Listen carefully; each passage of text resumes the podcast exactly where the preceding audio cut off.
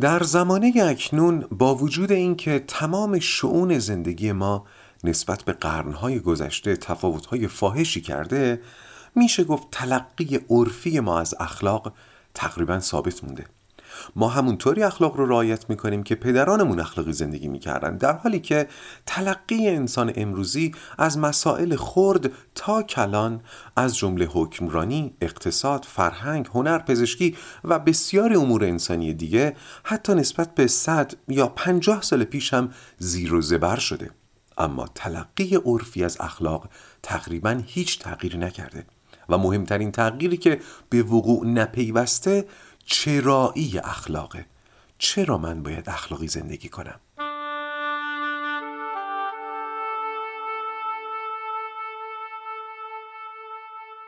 سلام من فرزین رنجبر هستم و این اولین اپیزود از فصل دوم پادکست راقه. قبل از هر چیز می‌خوام از همراهیتون در این تجربه جدید تشکر کنم و امیدوارم نتیجه کار مورد پسند شما قرار بگیره. از همین اول راه ازتون می‌خوام که راق رو هم حمایت کنید و مهمترین حمایت شما می‌تونه تبلیغ و معرفی راق باشه. همونطور که رواق رو هم تبلیغ و معرفی کردیم. اما در این فصل کوتاه قرار به اخلاق بپردازیم. اما نه با نگاه چیستی بلکه با نگاه چرایی. یعنی دنبال پاسخ به چگونه اخلاقی زیستن نیستیم بلکه دنبال پاسخ به این سوالیم که چرا باید اخلاقی زندگی کنیم. این فصل برگرفته از چهار جلسه سخنرانی دکتر مصطفی ملکیانه که تابستان 98 در دانشگاه ونکوور ارائه شده و من در قالب پادکست ارائهش میدم.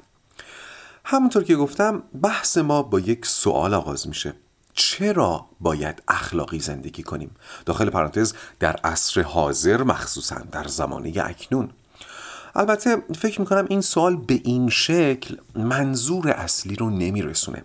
وقتی سوال رو اینطور می‌پرسیم انگار اخلاقی زیستن یک اصل کاملا پذیرفته شده است و حالا قرار تئوریزش کنیم در حالی که این محتوا دنبال این نیست.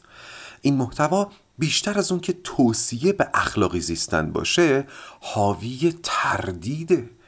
تردید در اخلاقی زیستن. و به نظر من سوال اصلی این فصل رو باید اینطوری پرسید. اصلا چرا من باید اخلاقی زندگی کنم؟ و به زودی می‌فهمید که چرا این ناباوری عقلانیه.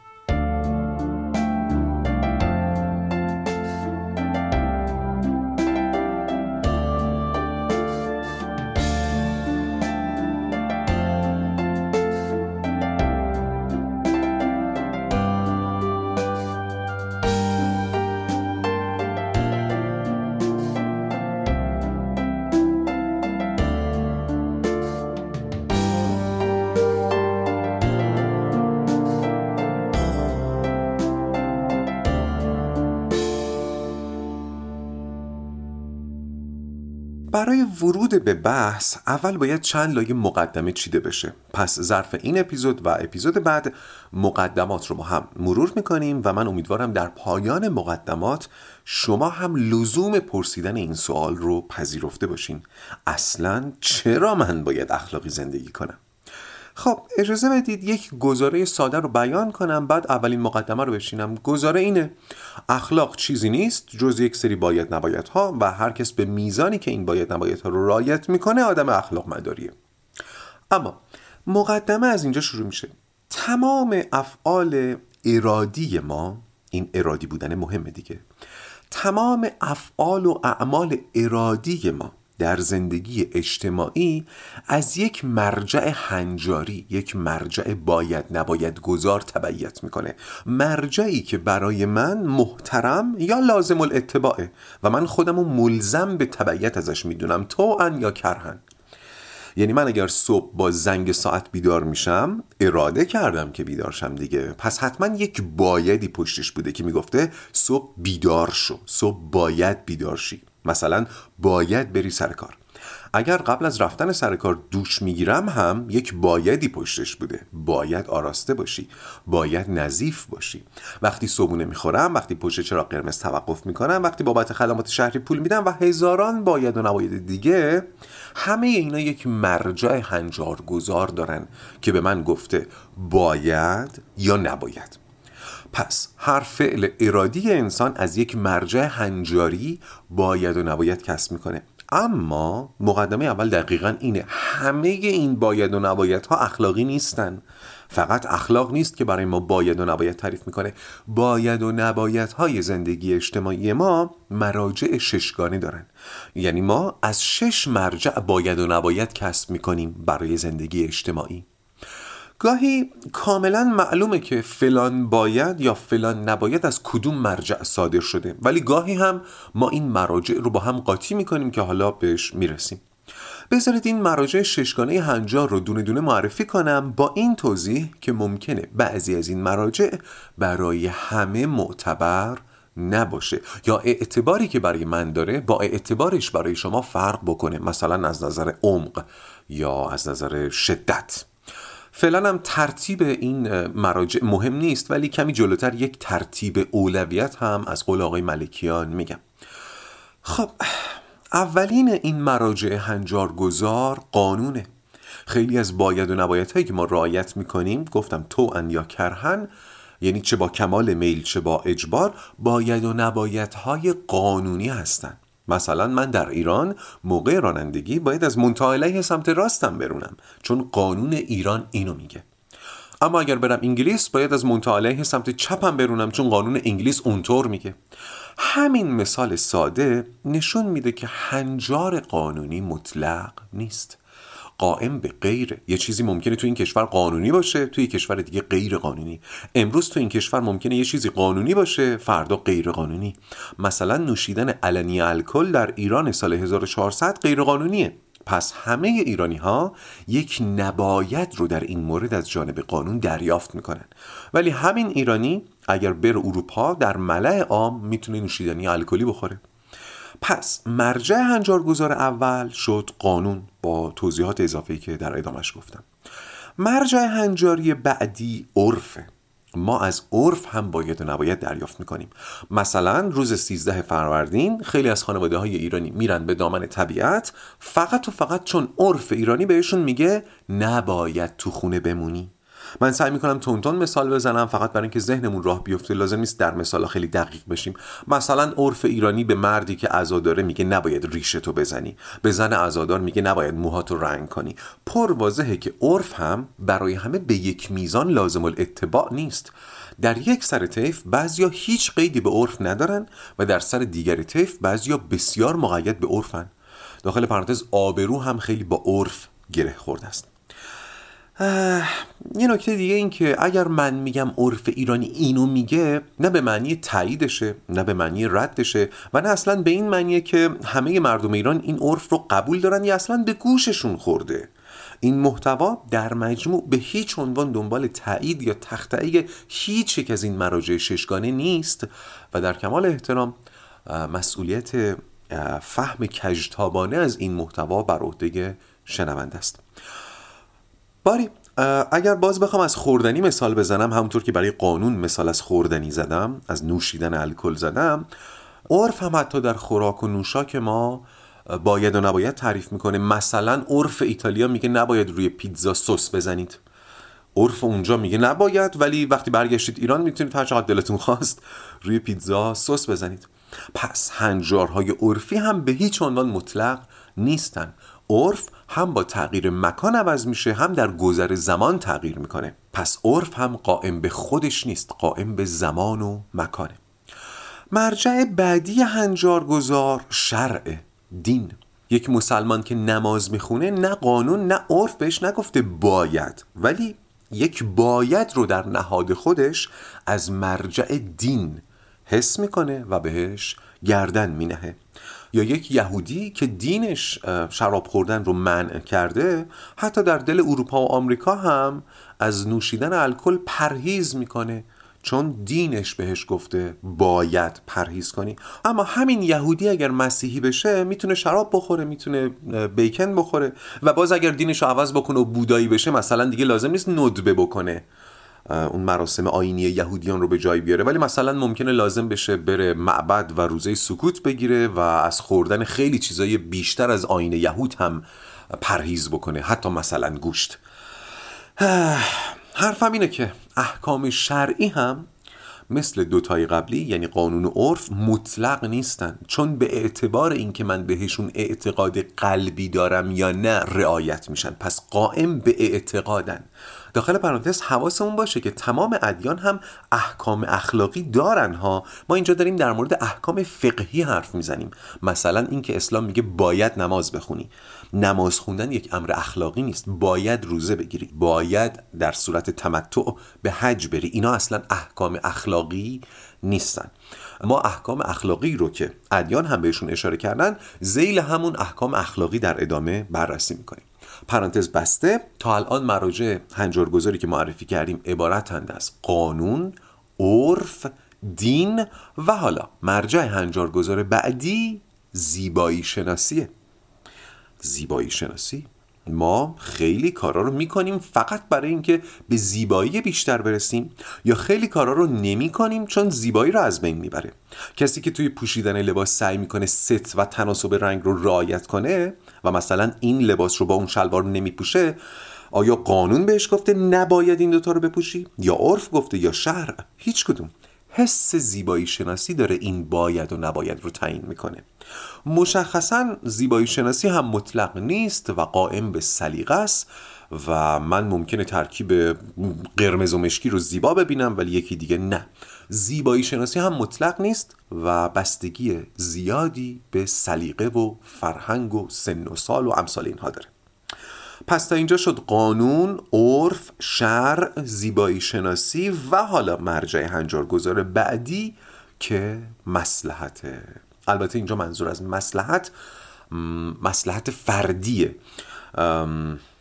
مثلا کسی که تصمیم قاطع گرفته که در کنکور شرکت کنه این تصمیم مسلحت هایی رو به همراه میاره و این مسلحت ها هم متعاقبا باید و نباید هایی وضع می‌کنن. مثلا مسلحت این شخص کنکوری بهش میگه نباید هر روز با دوستت بری بیرون.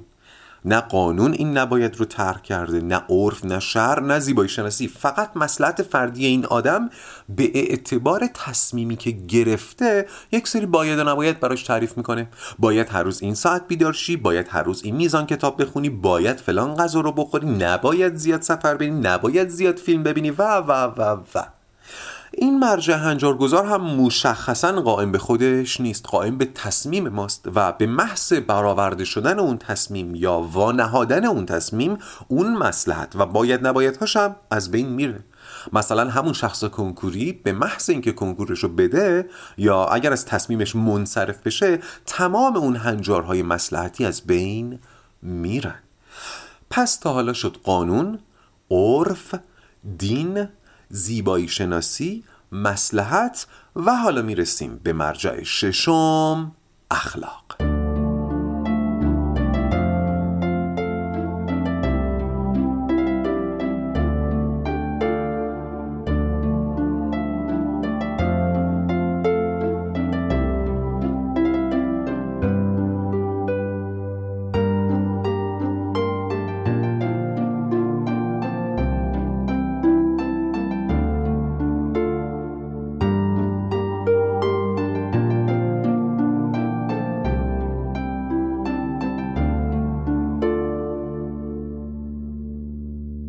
اینجا سعی کردیم مرزهای اخلاق رو مشخص کنیم. یعنی بگیم چه باید نباید هایی داخل هیته اخلاق نیستن تا بتونیم فقط درباره خود اخلاق صحبت کنیم. همه ما بخش اعظم احکام اخلاقی رو خیلی راحت و گویی با علمی درونی و لدونی می‌شناسیم. مثلا این اخلاقی که به من میگه نباید دروغ بگی باید امانت رو به صاحبش برگردونی نباید طمع کنی نباید در عهدی که بستی خیانت کنی نباید دزدی کنی و هزاران حکم اخلاقی دیگه. پس به اعتبار همین شناخت لدونی دیگه وارد تعریف اخلاق نمیشیم چون گفتم بحث ما تعریف چیستی و چگونگیش نیست. باری تا اینجا فهمیدیم که ما از شش مرجع هنجارگذار باید و نباید دریافت می‌کنیم که عبارت بودند از قانون، عرف، شرع، زیبایی شناسی، مسلحت فردی و نهایتا اخلاق پنجتای اولشون نسبی هن. یعنی بسته به اینکه من در کدام کشور در کدام فرهنگ در چه زمانی چه زمانه ای با کدوم دین با کدوم سلیقه و کدوم مسلحت فردی دارم زندگی می‌کنم اون پنج تا اول تغییر می‌کنه. اما مرجع ششم یعنی اخلاق اینطور نیست.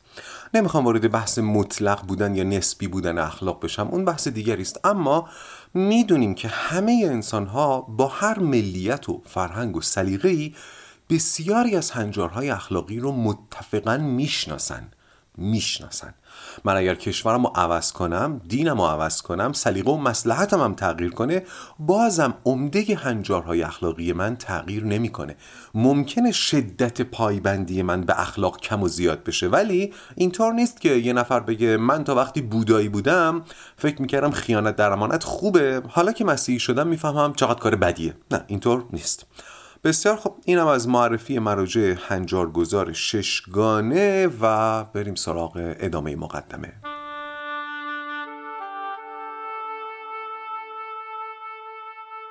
خب بحث بعدی که پیش میاد همپوشانی یا تعارض این مراجع هنجار گذاره خب این مراجع هنجاری ششگانه گاهی مستقل از همن گاهی همپوشانی دارن و گاهی با هم تعارض پیدا می‌کنن. مثلا قانون میگه ادارات باید از فلان ساعت تا فلان ساعت کار کنن خب این یک حکم قانونیه و کارمندان ملزم به تبعیت ازش هستن اما نه دین نه عرف نه زیبایی شناسی نه مسلحت و نه اخلاق هیچ کدوم حتی موضعی نسبت به این هنجار قانونی ندارن. ولی اینکه من باید مثلا پشت چرا قرمز بیستم به عنوان یک آبر. درسته که یک حکم قانونیه ولی اخلاق هم به من حکم می‌کنه ازش تبعیت کنم. چون اگر من به عنوان یک آبر از چراغ قرمز عبور کنم اون ماشینایی که ترمز می‌کنن وقتشون کشته میشه و من حق کشتن وقت اونها رو ندارم. پس گاهی این هنجارها همپوشانی پیدا می‌کنن. در کشورهایی با حکومتهای دینی مرجع دین و مرجع قانون همپوشانی بیشتری دارن.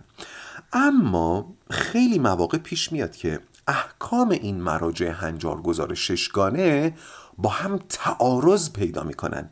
یعنی مثلا قانون میگه باید دین میگه نباید. مسلحت اندیشی میگه باید زیبایی شناسی میگه نباید. یا دین میگه باید عرف میگه نباید. این مواقع این سوال پیش میاد که حالا باید به حکم کدوم اینها عمل کنیم؟ خب این بحث هم خیلی طولانیه. هم محل اختلافه همین که باز موضوع بحث ما نیست ولی ترتیب وفاداری به این هنجارها. از نظر آقای ملکیان این چنینه که اول باید پیرو اخلاق بود بعد قانون بعد مسلحت فردی بعد عرف بعد زیبایی شناسی و بعد دین. البته درک می‌کنم که ممکنه همه با این ترتیب موافق نباشن. مثلا ممکنه این نفر با روحیات نظامی قانون رو از اخلاق هم بالاتر بدونه. درک می‌کنم. یه آدم فوق العاده هدفمند ممکنه مسلحت فردیش رو به همه اینها ترجیح بده. درک می‌کنم. یا یک انسان متدین ممکنه در زندگی فردی حکم دینش رو بالاتر از همه اینها بدونه.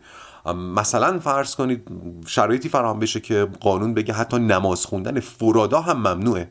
خب یک آدم متدین حتما یه راهی پیدا می‌کنه که یه جوری نمازش رو بخونه. هر چند قانون منعش کرده. اما به نظر می‌رسه در زندگی اجتماعی این ترتیبی که آقای ملکیان گفتن به صلاح نزدیکتره. یعنی ترتیب اخلاق، قانون، عرف، مسلحت، زیبایی شناسی و دین. مثلا در مورد اینکه اخلاق حتی از قانون هم بالاتره مثال معروفی که می‌زنن و احتمالا همتون هم شنیدین قانون بردهداریه. یک زمانی بردهداری قانون بود مفاد قانونی داشت تخطی ازش شامل جریمه می‌شد. اما از یک جایی به بعد تعداد آدم هایی که متوجه غیر اخلاقی بودن این قانون شدن بیشتر و بیشتر شد و نهایتا اخلاق بر قانون غلبه کرد.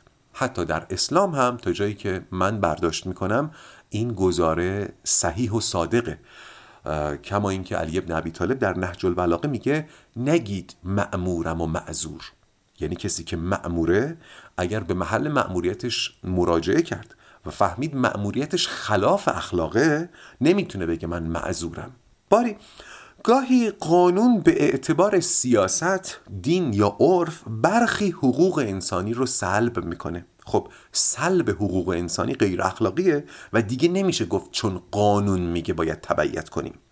این بخش رو هم خودم اضافه می‌کنم که به نظر می‌رسه در تعارض بین اخلاق و قانون و حتی در تعارض بین اخلاق و دین این عرفه که می‌تونه تعیین کننده باشه. یعنی تا وقتی که عرف یا اجماع مردم به این نتیجه نرسیده بود که بردهداری غیر قانونیه قانون بردهداری غالب بود. ولی وقتی عرف به نفع اخلاق چرخید یعنی اکثریت مردم به غیر اخلاقی بودن بردهداری واقف شدن اخلاق غالب شد و قانون رو تغییر داد. بسیار خوب. تقریبا مقدمه اولمون تموم شد و شامل بود بر شناخت مراجع ششگانه هنجار گذار اینا بگم که گاهی ما این مراجع رو با هم قاطی می‌کنیم. مثلا یک مثال خیلی گل درشت و خیلی تابو بزنم دیگه برای اینکه کاملا روشن بشیم. مثلا بیشتر امور مربوط به روابط جنسی بیرون از دایره اخلاقه. اصلا ربطی به اخلاق نداره. در خیلی از جاهای دنیا ازدواج یا رابطه جنسی بین کازین ها یعنی مثلا دخترمو پسرمو یا دختر دایی پسرمه شنیعه. همانقدر شنیع که مثلا رابطه جنسی یا ازدواج خاله و خواهرزاده برای ما شنیعه. پس می‌بینیم که اینها ربطی به اخلاق نداره. این شرع و عرفه که حرمت و هلیت اینها رو تعیین می‌کنه. کما اینکه در روزگاران قدیم یا حتی در همین زمانه اکنون در برخی مناطق دنیا برخی قبایل ازدواج بین خواهر و برادر هم وجود داره. زمان قدیم در ایران باستان خودمون هم ازدواج پدر و دختر ازدواج خواهر و برادر وجود داشته. باز تکرار می‌کنم تقریبا تمام امور مربوط به روابط جنسی بیرون از دایره اخلاقه. اگر مثلا تعرض جنسی خلاف اخلاقه به خاطر اینکه تعرض خلاف اخلاقه یا اگر مثلا میگیم رابطه جنسی فرد متحل بیرون از ازدواجش غیر اخلاقیه به خاطر اینه که یک تعهد رو زیر پا گذاشته. به یک تعهد خیانت کرده. خود اون رابطه جنسی که چیز غیر اخلاقی نیست. امیدوارم منظورم روشن شده باشه و دچار کجتابی نشه. خب بریم سراغ مقدمه دوم.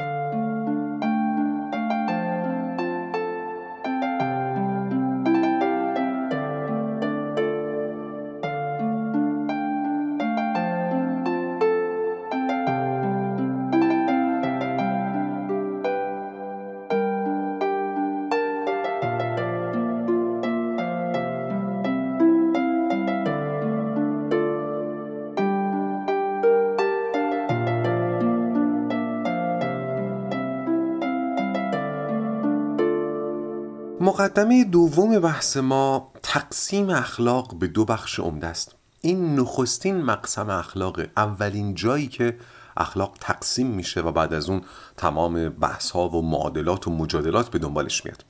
در این اولین تقسیم بندی اخلاق به دو بخش تقسیم میشه. بخش اول اخلاقی که درباره خودمون رعایت می‌کنیم. و بخش دوم اخلاقی که درباره دیگران رعایت می‌کنیم. امروزه هر جا که حرف از اخلاق می‌زنیم معمولا تلقیمون شق دومه. یعنی اخلاقی که درباره دیگران رعایت می‌کنیم ولی در قدیم اینطور نبوده. یعنی مثلا فلاسفه یونان باستان همونقدر که در باب اخلاق شق دوم بحث می‌کردن به اخلاق انسان در رابطه با خودش هم میپرداختن. اما با گذر زمان بحث درباره اخلاق محدود شد به آنچه با دیگران می‌کنیم. ولی بعد از جنگ جهانی دوم بود که شاید بنا به نیاز بشر دوباره بحث اخلاقی زیستن نسبت به خود از محاق بیرون اومد. و حدس بزنین کیا این کارو کردن؟ اگزیستانسیالیستا.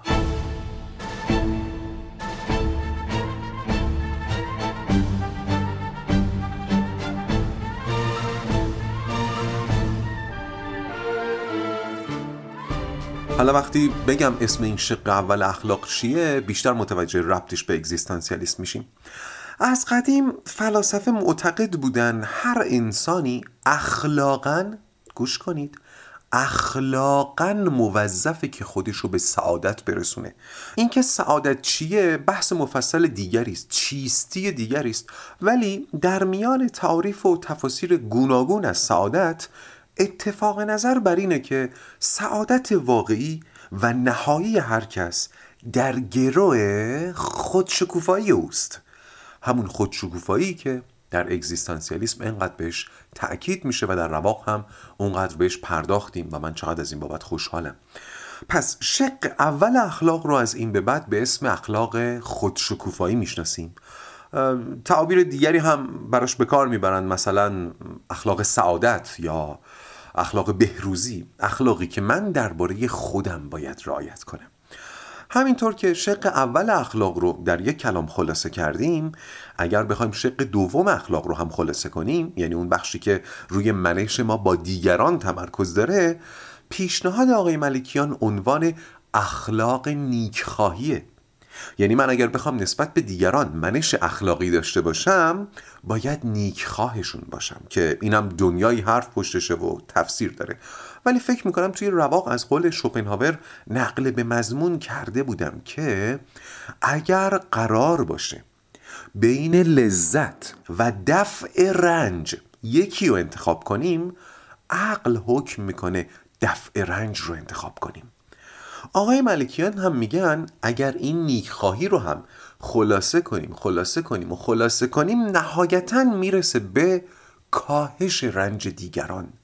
یعنی من اگر می‌خوام منش و اخلاق نیک خواهی داشته باشم مهمترین کاری که باید بکنم اینه که اولا رنجی به دیگران وارد نکنم و در درجه دوم تا جایی که می‌تونم از رنج دیگران بکاهم.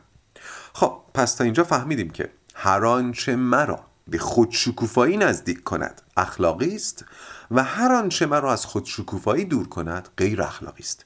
از دیگر سو هر آنچه منجر به کاستن از رنج دیگری بشه اخلاقی است و هر آنچه رنجی به دیگری وارد کنه غیر اخلاقی است. منظور از این رنج هم رنج عینیه. مثل گرسنگی مثل ترس مثل فقر مثل غم می‌دونید؟ مثلا یک بودایی نمی‌تونه بگه که تو اگر روزه سکوت نگیری داخل پرانتز این روزه سکوت دیگه برای من حکم مناسک دینی بودایی رو داره. باری می‌گفتم مثلا یک بودایی نمی‌تونه بگه تو اگر روزه سکوت نگیری تو زندگی بعدی تبدیل به اسب اساری میشی و رنج می‌کشی. پس اخلاق نیک خواهی حکم می‌کنه که من تو رو وادار به روزه سکوت کنم.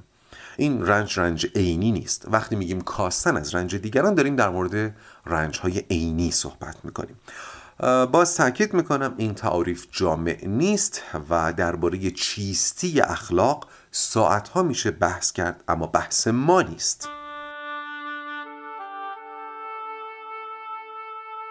خب در ادامه این اپیزود کمی درباره اخلاق خودشکوفایی میشنویم و بحث درباره اخلاق نیکخواهی میمونه دیگه برای اپیزودهای بعد. شاید نکته ای که باعث شده بحث درباره اخلاق خودشکوفایی قرنها در محاق بره این بوده که اخلاق خودشکوفایی چرایی نداره. برعکس اخلاق نیکخواهی یعنی چی چرایی نداره؟ یعنی کسی انقلت نمیاره که چرا من باید نسبت به خودم اخلاقی باشم؟ چرا من باید خودم به سعادت برسونم؟ بله شاید همه ما در اخلاق خودشکوفایی اهمال کرده باشیم و بکنیم. شاید تعاریف متنوع و حتی مختلفی از خودشکوفایی و سعادت وجود داشته باشه. اما انسان سلیم و نفس درباره بایستگی سعادت خودش و خودشکوفاییش انقلت نمیاره. کسی نمیگه نه کی گفته من باید خودم رو سعادتمند کنم؟ ممکنه سر مفهوم سعادت بحث کنیم ولی هر کس هر تعریفی از سعادت داره طبیعتا تلاش می‌کنه یا حداقل می‌خواد به همون سعادت برسه. اما در باب اخلاق نیکخواهی اگر کسی بپرسه چرا من باید رنج دیگران رو کاهش بدم یا چرا نباید رنجی به دیگران وارد کنم این سوال بلا محل نیست. یعنی غیر اقلایی نیست. اتفاقا قرار به زودی بفهمیم این سوال خیلی هم اقلاییه مخصوصا وقتی هزینه اخلاقی زیستن بالا میره. به زودی از این هزینه ها خواهید شنید.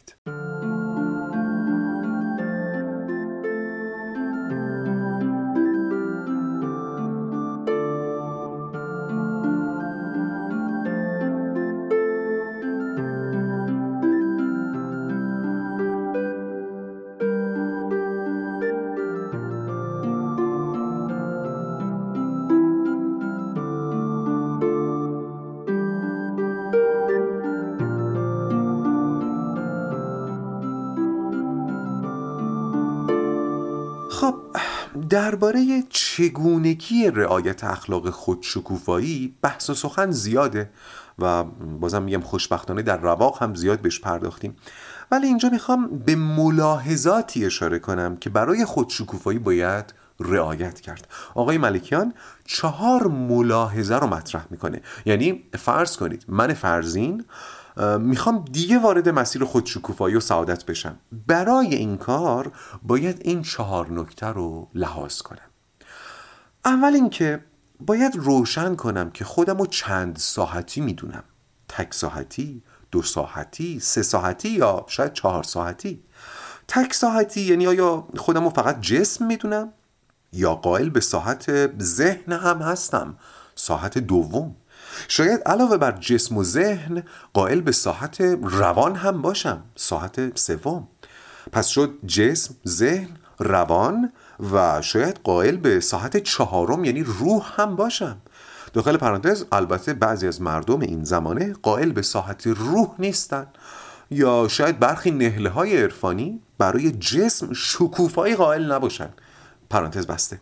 پس من به هر تعداد از این ساحت ها که قائل باشم اگر می‌خوام خود شکوفایی کنم باید در تمام این ساحت ها خود شکوفایی کنم.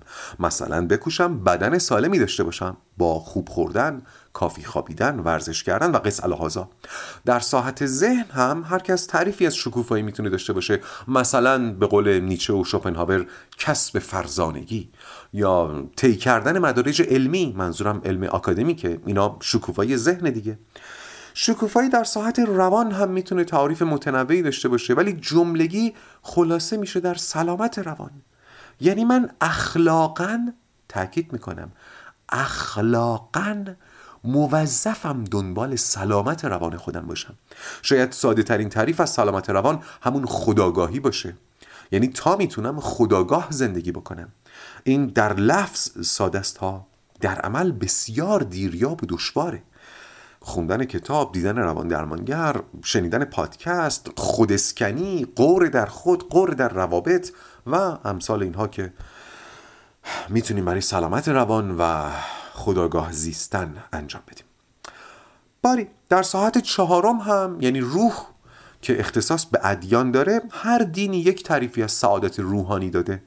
مثلا اسلام میگه سعادت روح در گروه رستگاریه. روحی که رستگار شده سعادتمنده. این شد ملاحظه اول در باب اخلاق خودشکوفایی. باز تکرار کنم اینکه در تمام ساحت هایی که برای خودم قائلم خودشکوفایی کنم. این ملاحظه اوله. ملاحظه دوم تیپ شخصیتی یا سنخ روانی آدم هاست. منظور از سنخ روانی هم همون چیزیه که توی آزمون های روانشناسی دنبالشن مثلا تست MBTI اینکه من درونگرام یا برونگرا حسیم یا شهودی فکریم یا احساسی چقدر قضاوتگرم چقدر منعطفم طبق این دیدگاه و طبق این ملاحظه خودشکوفایی یک آدم درونگرا با یک برونگرا فرق می‌کنه. سعادت یک انسان حسی لزوما شبیه سعادت یک انسان شهودی نیست. بهروزی یک انسان فکری با یک انسان احساسی فرق می‌کنه. همین تفاوت بین سنخ روانی قضاوتگر و درک کننده هم وجود داره. روشنه؟ ما سنخهای روانی گوناگونی داریم و هر کس اول باید سنخ روانی خودش رو بشناسه و با توجه به سنخ روانی خودش خود شکوفایی کنه. اینم شد ملاحظه دوم. ملاحظه سوم ملاحظه سنه. یعنی خودشکوفایی فرزین 20 ساله با خودشکوفایی فرزین 30 ساله یا 50 ساله فرق می‌کنه. در 50 سالگی نمیشه دنبال شکوفایی ظرفیت های 20 سالگی رفت. چون ممکن از ظرفیت های 50 سالگی مونم باز بمونیم و بالعکس در 20 سالگی هم انتظار نابجایی است اینکه دنبال شکوفایی ظرفیت های یک انسان 50 ساله باشیم. پس شکوفایی در هر سن بایستگی های خودشو داره که درباره اینم کلی میشه حرف زد و مطالعه کرد. و نهایتا ملاحظه چهارم ملاحظه ایماژ زندگیه.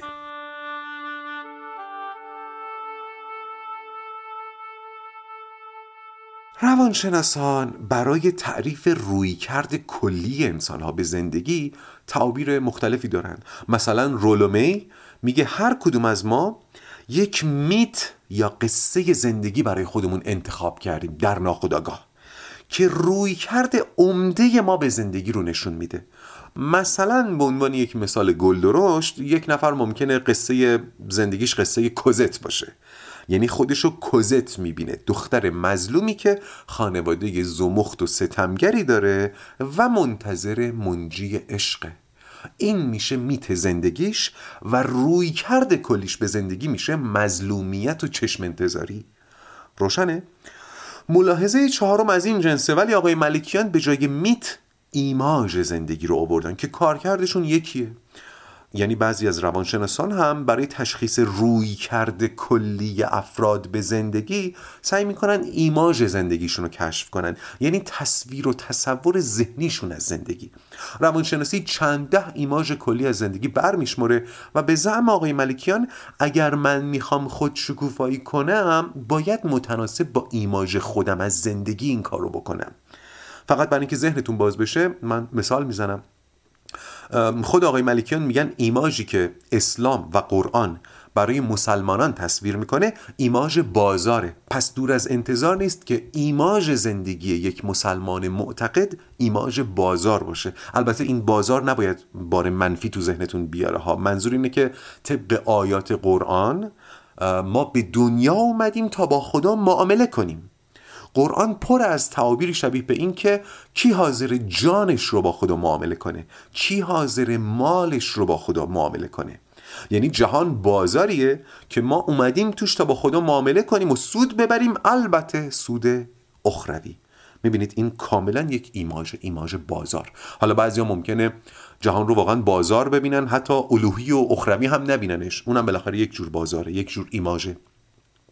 یا مثلا وقتی همام تبریزی میگه مرغ باغ ملکوتم نیم از عالم خاک چند روزی قفسی ساختم از بدنم این هم یک ایماژه ایماژ پرندهی در قفس تن یا قفس دنیا که باید صبوری کنه تا به باغ ملکوت برگرده. به نظر می‌رسه ایماژ مولانا هم شبیه به همین باشه. یا مثلا این شعر خیلی ایماژه. شاید ایماژ زندگی بعضیامون باشه. زندگی عرصه یکتای هنرمندی ماست. هر کسی نقمه خود خواند و از صحنه رود. صحنه پیوسته به جاست خرم آن نقمه که مردم بسپارند به یاد. اینم یک ایماژه خیلی ایماژ روشنی هم هست. زندگی رو یک صحنه نمایش می‌بینه که هر کدوم از ما اومدیم تا نقشی رو بازی کنیم. تئاترش هم اتفاقا موزیکاله و خوش به اون کسی که نقشش یا نقمش در یادها میمونه. یا اون بیت معروف گفتمش نقاش را نقشی بزن از زندگی با قلم نقش حبابی بر لب دریا کشید. می‌بینید کاملا یک فریم تصویره و اینم یک ایماژه. اتفاقا شوپنهاور هم در یکی از جملات قصارش ایماژ دمیدن در حباب رو تصویر می‌کنه. خیلی هم کلام عجیبیه. میگه این ایماژ زندگی رو تشبیه می‌کنه به دمیدن در حباب. و حرف شوپنهاور اینه ما وقتی داریم در یک حباب میدمیم با یقینی قطعی می‌دونیم که این حباب میترکه. مطمئنیم که میترکه. ولی بازم میدمیم و وقتی داریم میدمیم دوست داریم حباب بزرگتر باشه و وقتی که جدا شد دوست داریم بالاتر بره دورتر بره به دیگران نشونش بدیم و میگه همین روی کردمون باید به نسبت به زندگی باشه. می‌دونیم میمیریم. مثل حبابی که می‌دونیم میترکه. و حالا شوپنهاور میگه من می‌دونم اونورش هیچی نیست. مثل حبابی که وقتی میترکه دیگه هیچ اثری ازش باقی نمیمونه. ولی من ترجیح میدم یا من توصیه می‌کنم که این حباب رو تا می‌تونیم بادش کنیم بزرگش کنیم دور بفرستیمش بالا بفرستیمش و از این منظره از این منش و کنش لذت ببریم. زندگی رو هم همینطور ببینیم. با اینکه می‌دونیم اونورش نیستیه ولی پربارش کنیم عمیقش کنیم زیباش کنیم. باری ایماژ عجیبیه. یا مثلا ایماژ کلنگ یعنی این تصور کلی از دنیا که اگر من بخوام برم بالا باید دیگران رو بکشم پایین. یا اگر فلانی داره میره بالا من باید بترسم که نکنه منو بکشه پایین. اینایی که خیلی به دنیا و آدمها بدبینن یا خیلی اهل رقابتن ممکنه چنین ایماژی داشته باشن. و پر واضحه که ایماژهای بیمار هم کم نداریم و طبیعتا اخلاق خود شکوفایی حکم می‌کنه قبل از شکوفا کردن خودمون از سلامت ایماژمون هم مطمئن باشیم. خب حالا اونایی که رواق و کامل گوش کردن باید بگن ایماجی که من توی رواق تصویر کرده بودم چی بود؟ ایماجی که رواق از زندگی تصویر می‌کرد چی بود؟ ایماژ مهمونی. انگار زندگی یک مهمونیه که ساده یا مجلل باید توش خوش بگذرونی وگرنه حسرت نخوردن و نخندیدن و نرقصیدن به دلت میمونه. من خودم الان که دارم اینا رو میگم می‌فهمم که اون مهمونیه در واقع ایماژ منه. پس ملاحظه چهارم هم شد اینکه خودشکوفایی باید متناسب با روی کرده عمده من به زندگی باشه. حالا یا ایماژ من یا میت من یا هر چیزی که چنین منظوری رو برسونه روی کرده کلی رو نشون بده. این چهار ملاحظه رو من باز مرور بکنم. اول اینکه در تمام ساحت هایی که برای خودم قائلم خودم رو شکوفا کنم. دوم اینکه متناسب با سنخ روانی خودم خود شکوفایی کنم. سوم ملاحظه سن و چهارم ملاحظه ایماژ زندگی یا رویکرد کلی خودم به زندگی.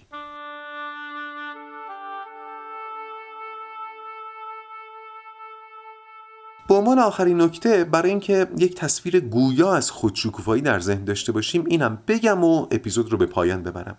در تشبیه خودشکوفایی برخی اندیشمندان اونو به مجسم تراشی تشبیه کردن. یعنی ما در ابتدای حیات یک تخت سنگ بزرگ و بیشکلیم. فرض کنید اصلا یک مکعب مستطیل عمودی از جنس سنگ. و وظیفه اخلاقی هر کس در قبال خودش اینه که مجسمه خودش رو از دل این تخت سنگ بیرون بکشه. با تراشیدن با چکش زدن. تصور کنید چه کار دشواری می‌تونه باشه. چه عرق ریختنی لازم داره و احتمالا موافقید که بیشتر مردم در پایان عمر هنوز یک تکه سنگ همچنان بیشکل و نیمه کاره از خودشون به جای می‌ذارن و چقدر غمانگیزه.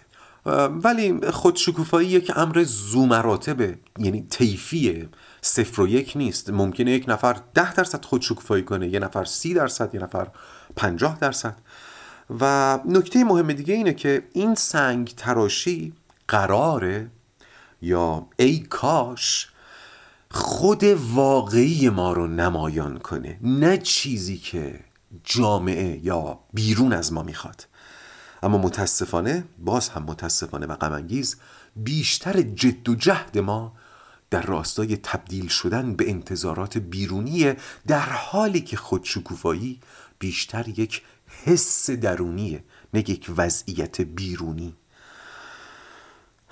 در اپیزودهای آینده به این بحث برمیگردیم. یعنی بحث درونی بودن خودشکوفایی. ولی دوست دارم تا اون موقع بهش فکر کنید. این آینده هم که میگم اپیزود بعدی و بعدی و بعدیش هم حتی نیست. چند تا اپیزود اون داره بسیار خوب. بخشی از مقدمه رو چیدیم. امیدوارم از این اپیزود لذت برده باشین و تمایل پیدا کرده باشین برای همراهی با راق و البته تبلیغ و معرفیش که می‌دونید این روزها خیلی بهش نیاز دارم. پس بذارید این پایان اپیزود اول از فصل دوم راق باشه و حالا بدرود.